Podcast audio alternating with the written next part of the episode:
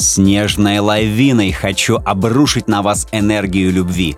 Энергию, которая скопилась во мне за столько дней, нет, даже месяцев молчания. Пусть она засыпает вас с головой, пусть перехватывает дыхание и замирает сердце. Пусть наполняет вас изнутри с таким избытком, что вам захочется поделиться этим со всем своим окружением.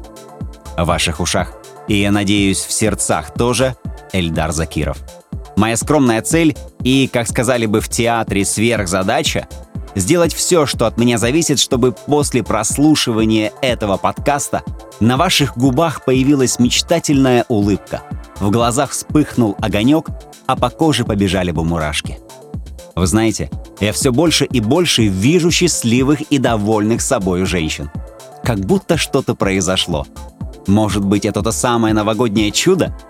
Но, скорее всего, это планомерная, дисциплинированная работа прекрасных женщин над своим внутренним состоянием. Ведь несмотря на то, что желание и цель встретить того самого мужчину обладает множеством неконтролируемых внешних факторов, самая главная причина, почему это должно случиться, находится внутри каждой женщины – Намерение встретить его рождается глубоко внутри, и реализуется это намерение тоже изнутри. Попробую проще. От того, как ты себя чувствуешь и в каком состоянии пребываешь внутри себя, зависит все. Все, что будет случаться с тобой во внешнем мире. И, кстати, я обратил внимание, что большинство женщин, с которыми мне посчастливилось говорить в этом году, вдруг обрели мужчин, и, я надеюсь, навсегда забыли про одиночество. Я убежден, что любимый человек когда-нибудь, но находится. Рано или поздно люди встречаются. Точнее так, не бывает рано или поздно, все происходит своевременно. Этому выпуску, возможно, следовало бы выйти в День Святого Валентина, но почему-то именно сегодня хочется говорить об отношениях женщин и мужчин и более прицельно о том, как они возникают. Мой опыт говорит, что при выборе партнера важно опираться на свое внутреннее, на то, как тот или иной человек отзывается внутри тебя. Самое критичное, и я на этом сильно настаиваю, спрашивать себя, не предаю ли я себя, смогу ли я в этих отношениях быть максимально естественной, быть в любви с собой и со своими ценностями. Звучит, может быть, эгоистично, но черт возьми, это тот самый здоровый эгоизм – еще здоровым эгоизмом является безусловная, чистая, откровенная любовь к себе, без которой, кстати, очень трудно встретить того самого. Любовь к своему телу как первый шаг, чтобы полюбить себя полностью. И вот что я заметил. Красота женского тела, внешности женщины начинает проявляться, когда из головы этой самой женщины выбрасываются шаблоны, навязанные представления и прочий хлам, который мешает посмотреть на свою уникальность. Ну нет никаких абсолютов и эталонов того, как ты должна выглядеть. Очаровательные и прекрасные. Вы способны придумать и создать себя такими, какими хотите. Каждая может придумать себя от пяток до макушки.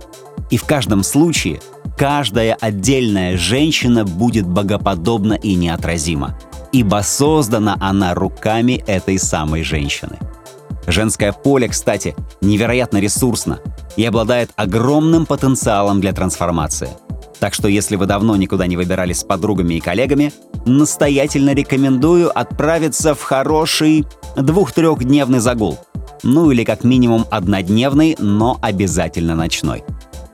Перед тем, как перейти к письму, хочу поделиться еще одной мыслью, точнее даже ощущением или открытием, Мое женское окружение по возрасту в основном 33+.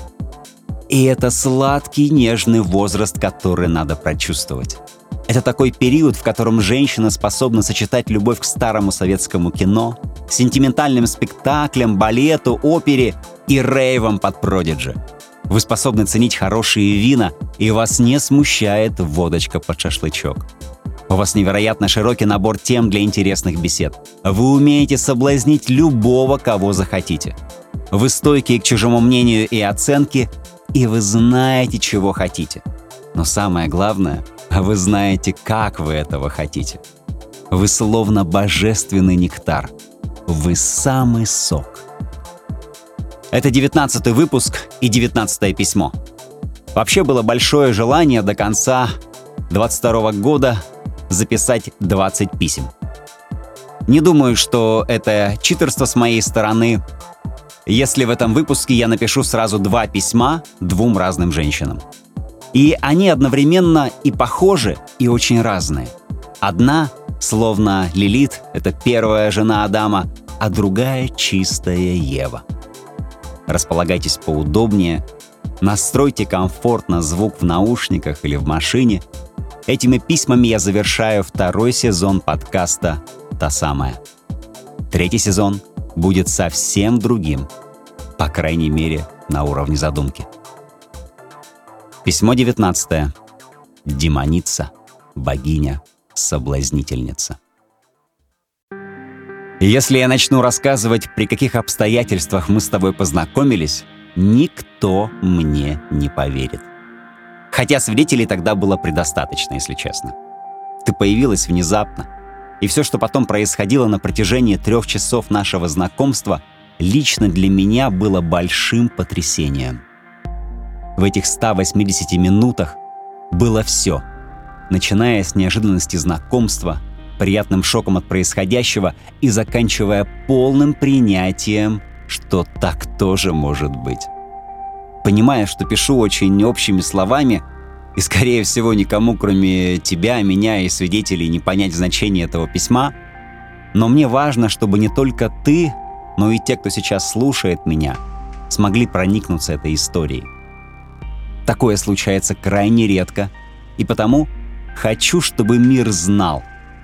Есть та, которая способна возбудить, воскресить, вдохновить и умиротворить любого мужчину и любую женщину. Первое, что я увидел, был твой колдовской взгляд, от которого буквально каменеешь. Затем ты поздоровалась и что-то очень тихо сказала — как только твои губы начали движение, и я смог отвести взгляд от твоих глаз и, конечно же, перевести все свое внимание тут же на твои уста. Ты говорила негромко, слова уже были на твоих губах, и тебе не надо было подбирать их и придумывать, что сказать. Я слушал и смотрел, слушал и смотрел. Хочу, чтобы ты знала. Мое внимание и весь мой интерес к тебе — был не влюбленностью и не вожделением. Это было что-то более тонкое. Я как будто увидел в тебе сразу всех женщин, каких только знал. Глядя на тебя, я пытался ответить себе на простой вопрос. Что я чувствую? То, что творилось внутри меня, я до сих пор не могу выразить. Но могу точно сказать, что испытывал к тебе благодарность. Чувствуя рядом твое тело, слушая твой нежный голос, я все больше и больше погружался в ощущение растворения с окружающим миром. Твой голос резонировал с моим. Я пел тебе о том, что все мое теперь твое. Не знаю, слышала ли ты эти слова, да и не важно. Важно то, что слова эти пришли не из головы, но откуда-то, что я уже знал знал еще до встречи с тобой. Все мое теперь твое. В этих словах как будто бы клятва. Это слова соединения мужского и женского, слова, которые разрушают границы между двумя личностями. В них нет собственничества условий и обязательств. В них нет призыва и манипуляций, тут даже не нужно согласия. И мне — не нужно было от тебя согласия, чтобы смотреть, прикасаться к тебе, обнимать, говорить тебе все, что я захочу. Это сейчас, когда я пишу это письмо, то через мыслеформу пытаюсь объяснить то, что тогда со мной происходило. Но выразить по-настоящему в словах всю плеяду моих переживаний ой как непросто. Ну как можно выразить связь не тел, не душ, а чего-то гораздо более ощутимого — как можно сформулировать, что происходит с мужчиной, когда у него полностью выключается мозг и работает природный автопилот. И я сейчас говорю не про инстинкты, а что-то еще более древнее, то, что мы получили от предков миллиарды лет назад. И в контексте времени поразительно то, что для меня ты бессмертна. Ты жила еще до сотворения этого мира и будешь его фундаментальной основой всегда. Письмо 20. Бережная, большая и маленькая Ева. Ты знаешь, влюбился в тебя по фотографии. Ну как влюбился? Простроил в своей голове целую историю о том, какая ты, что любишь, какой у тебя голос, каков твой запах, и вообще сможем ли мы сблизиться, подружиться. И мы сблизились. Это были потрясающие полтора часа. Прости, пожалуйста, но я все-таки сделаю отступление для тех, кто слушает этот выпуск. Время, замеренное мною так четко, не имеет ничего общего, что обычно ассоциируется с почасовой оплатой. Ни в этом письме, ни в предыдущих. Продолжаем. Мы говорили в основном о тебе. Мне хотелось узнать, из чего складывается твоя жизнь, чего начинается твой день, чем он заполнен, о чем ты мечтаешь, какие блюда ты любишь, какую музыку слушаешь. В общем, всю тебя мне хотелось узнать. Точнее, прочувствовать твою жизнь. Ты знаешь, светлее и чище тебя я не встречал. Правда. Когда я слушал тебя, то ловил, ловил себя на мысли, что хочу еще больше и больше знать о тебе. Мой голод усиливался с каждым твоим словом. Я слушал тебя, не отвлекаясь ни на что вокруг. Как и я, ты очень ценишь свое утро — то самое время, когда ты в осознанном состоянии можешь погрузиться в себя и свои мысли. Это не медитация, но что-то очень родственное этому. Я очень ярко себе представил тебя, сидящей за столом. Сквозь окна пробиваются первые лучи солнца. Твои нежные руки греет чашка со свежим чаем. Ноги твои скрещены под столом, волосы слегка распущены. Отсутствующий в том смысле, что находящийся где-то совершенно в другой вселенной взгляд, ровное и незаметное внешнему взгляду дыхание. Уверен, внутри тебя в этот момент раскрываются целые миры. Ты не ищешь решения какого-то сложного вопроса, ты не продумываешь свой день, не составляешь расписание. Единственное, что тебя связывает с реальностью, это твое тело, которое сидит на стуле своей уютной кухни. В какой-то момент меня поразило, как складно, четко и насколько глубоко ты мыслишь. Мы говорили вроде бы о простых вещах, но благодаря тебе я увидел гораздо больше, чем повседневная деятельность. Ты помогла мне понять, зачем человеку развитие. Не для себя любимого, но для других. Для тех, кому мы можем помочь. Твоя искренняя и неподдельная доброта меня пленили. Я пытался найти какой-то огрех, какую-то слабость, как, которой ты поддаешься, и которая нарушала бы это вот идеальное с точки зрения добродетели равновесия. Задавал провокационные вопросы, вытягивал что-то запретное. Но безрезультатно. Ты действительно чистейшее создание этого мира.